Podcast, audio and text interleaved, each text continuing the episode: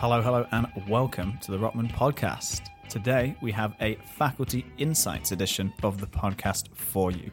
My name is Dilip Soman, and I am a professor of behavioral science and economics at the Rotman School of Management. As Dilip mentioned, he is a professor of behavioral science and economics. He's the director of the Behavioral Economics in Action Research Centre at Rotman, or BEAR for short. He's also an author and has written a book called The Last Mile, which we cover in this interview. And on top of all of that, he has also created a massive open online course on the platform EDX titled BE 101X Behavioral Economics in Action that has introduced the concepts of behavioral science to more than 200,000 students from across the world. In this interview, we hear about Dilip's early career and learn about how he got into behavioral science. We also learn about his favorite human behavioral quirks and some of the things that he's changed his mind about in the last year. We hope you get as much from this interview as we did. So, without further ado, please enjoy this behaviorally informed conversation with Dilip Soman.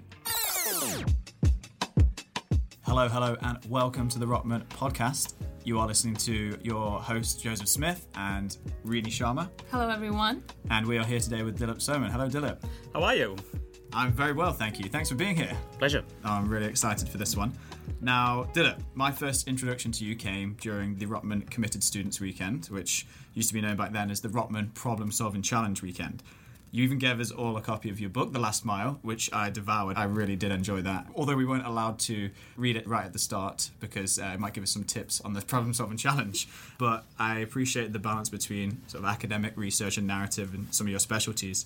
And you even included a section which I thought was missing from a lot of other behavioral books that I've read on how to actually conduct experiments properly.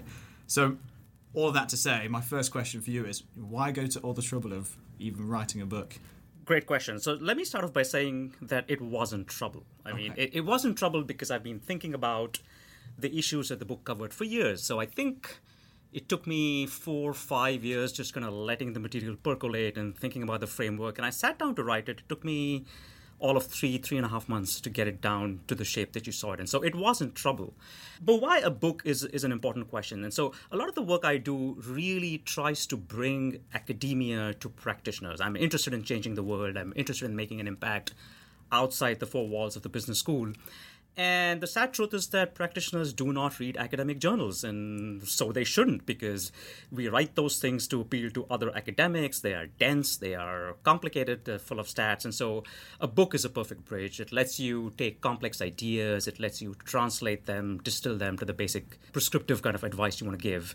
And, and that's why the book. And thank you for your kind comments on the book. No, fantastic. I'm glad to hear that it wasn't trouble because I hear a lot of things about how difficult it is to go through the writing process so I'm glad that it was easy for you. So really, just as Joe mentioned in you know how he first got introduced to you, and that was the same way I first met you. I was at the weekend as well. You know, a lot of our listeners who are students at Rotman and even beyond that know that you wear a lot of hats.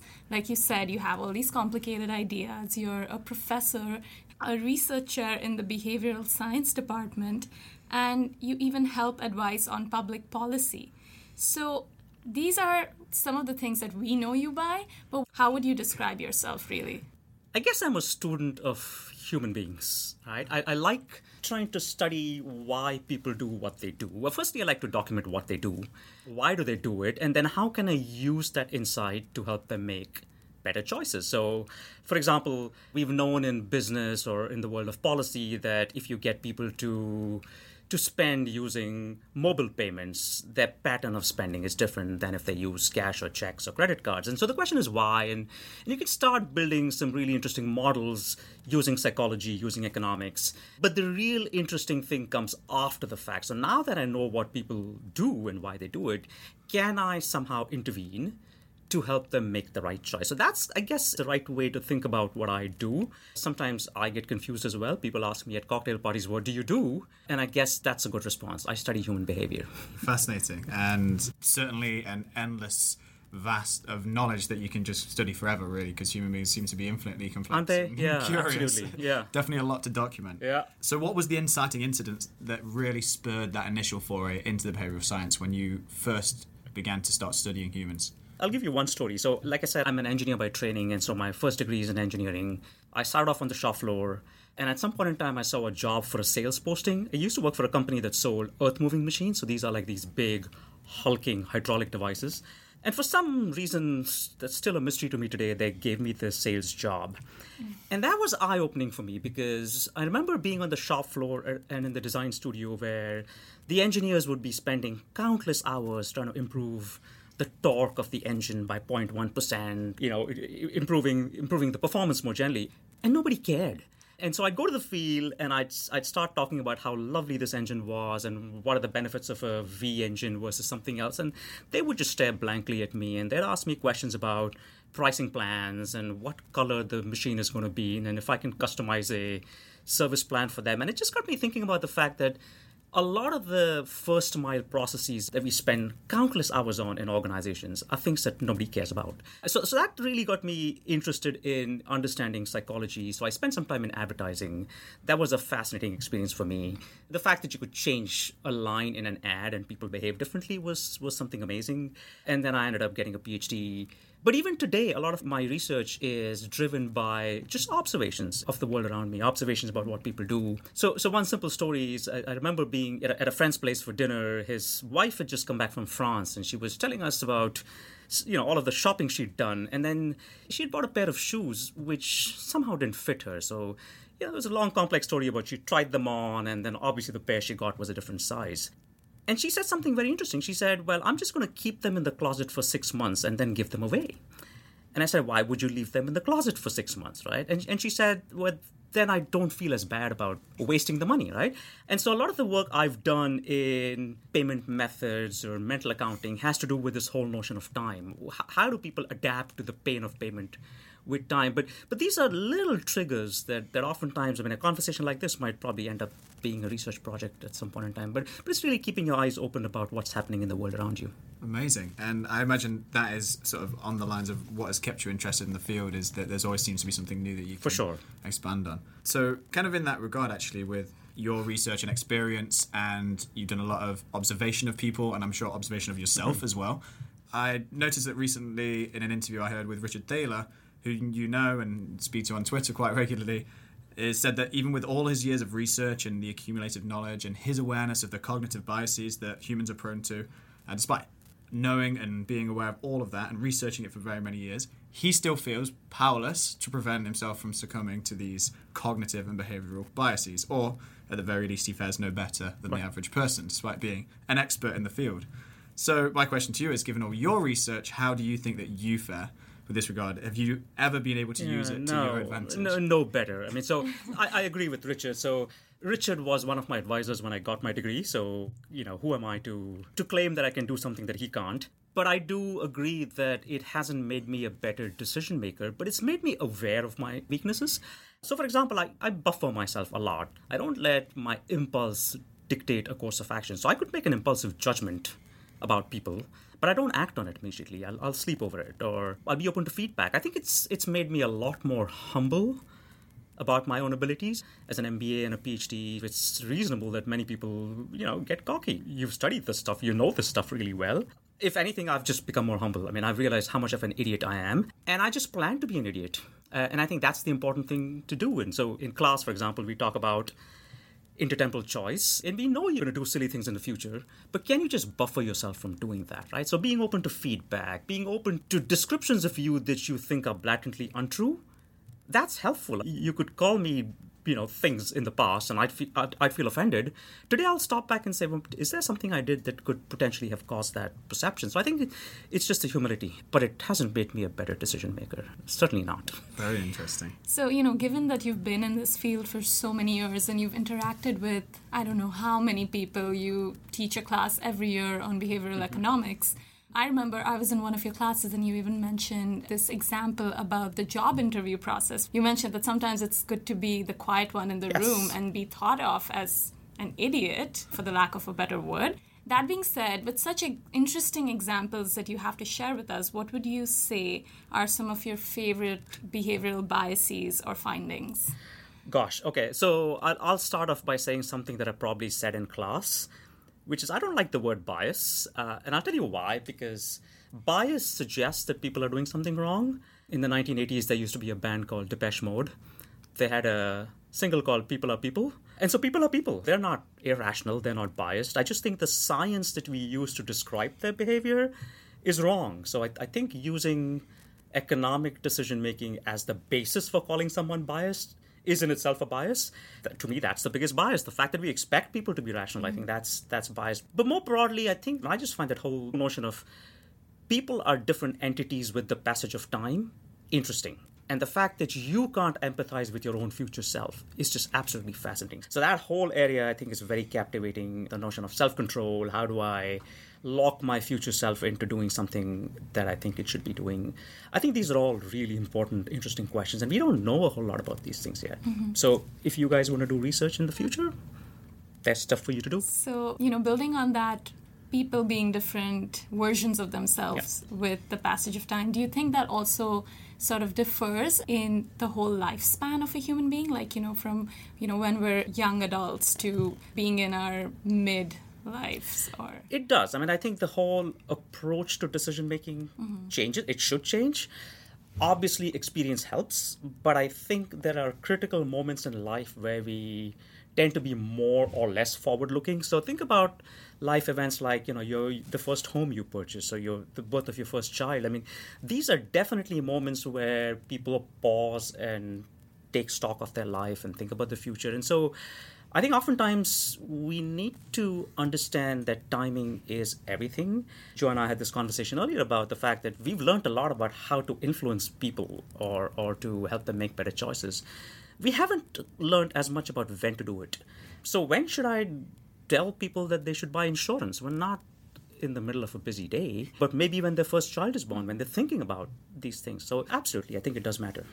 And do you have an idea for a rebrand of the word bias or anything that we could use instead of that as we think about these patterns of human behavior? Sadly, no. Having spent many years in, in marketing, I feel I should have had a brand name for it, but no, I, I, don't think so. I think of behavioral science more as a descriptive science than sort of a, a study of biases. And it's unfortunate. I mean, today you'll go onto Wikipedia and you search behavioral economics and something might pop up which says the top 140 biases in human behavior. I think that's just a wrong way of thinking about behavioral science. But no, I wish I had a nice, a nice alternate brand name, and I don't. We'll leave that for some of the listeners to come up with. That maybe.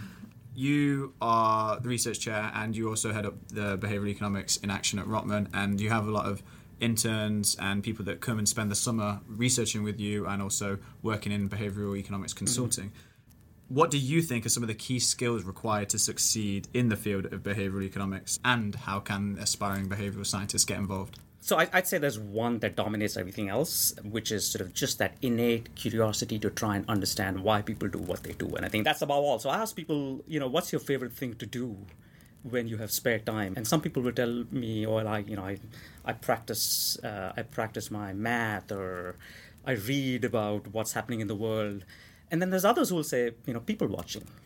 And those are the ones I think will make good behavioral scientists, right? So if you've ever been to a coffee shop and you've just sat for 45 minutes observing what's happening around you and you think about those things, I think that's sort of critical. You know, people who are good observers of human behavior, I think, get a start.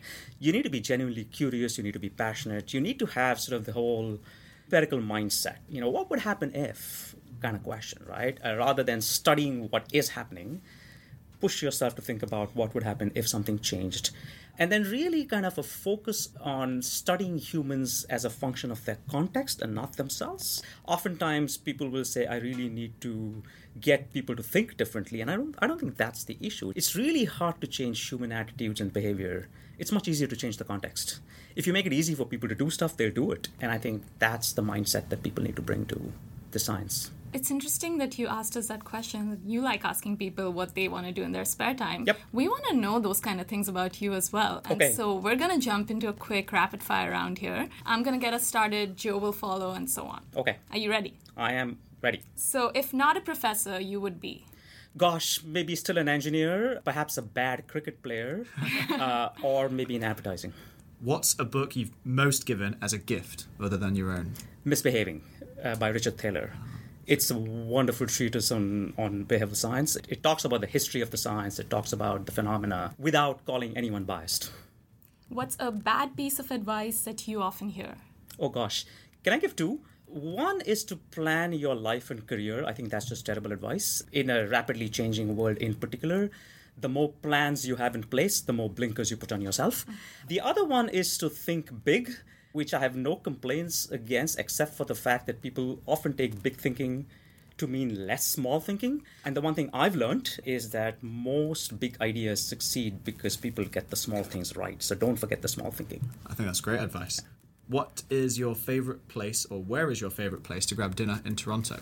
All right, so dinner in Toronto would be Auberge du Pommier, which is this charming French restaurant just south of the 401. Grab isn't the right word because you want to go there with plenty of time.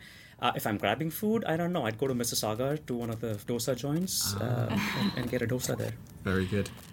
Other than people watching, what is your favorite way to kill 30 minutes? Probably watching videos of cricket games from the 1970s and 1980s. I'd gladly watch, for example, Sunil Gavaskar bat for 30 minutes just blocking the ball. Fantastic. Do you have a secret talent? I don't think so. If I knew it, I would have probably used it.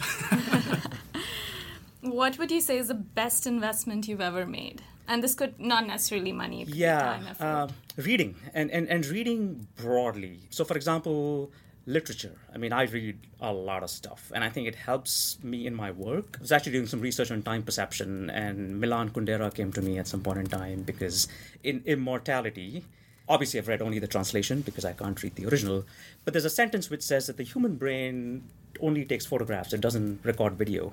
And that's a great line because it, it helps me think about developing a model for how people remember things. It's just pictures, there's no timestamp on it, right? So, yeah, just reading as broadly as you can. Wonderful. When you feel overwhelmed, what do you do to get back on track? A couple of things. Uh, if it's a nice summer day, I'll probably just go outside for a walk or hit a few tennis balls as hard as I can. But really just chip away at the problem. I mean, just like one step at a time. Small wins matter. what have you changed your mind about in the last year? A couple of things. One of them probably more controversial than the other one.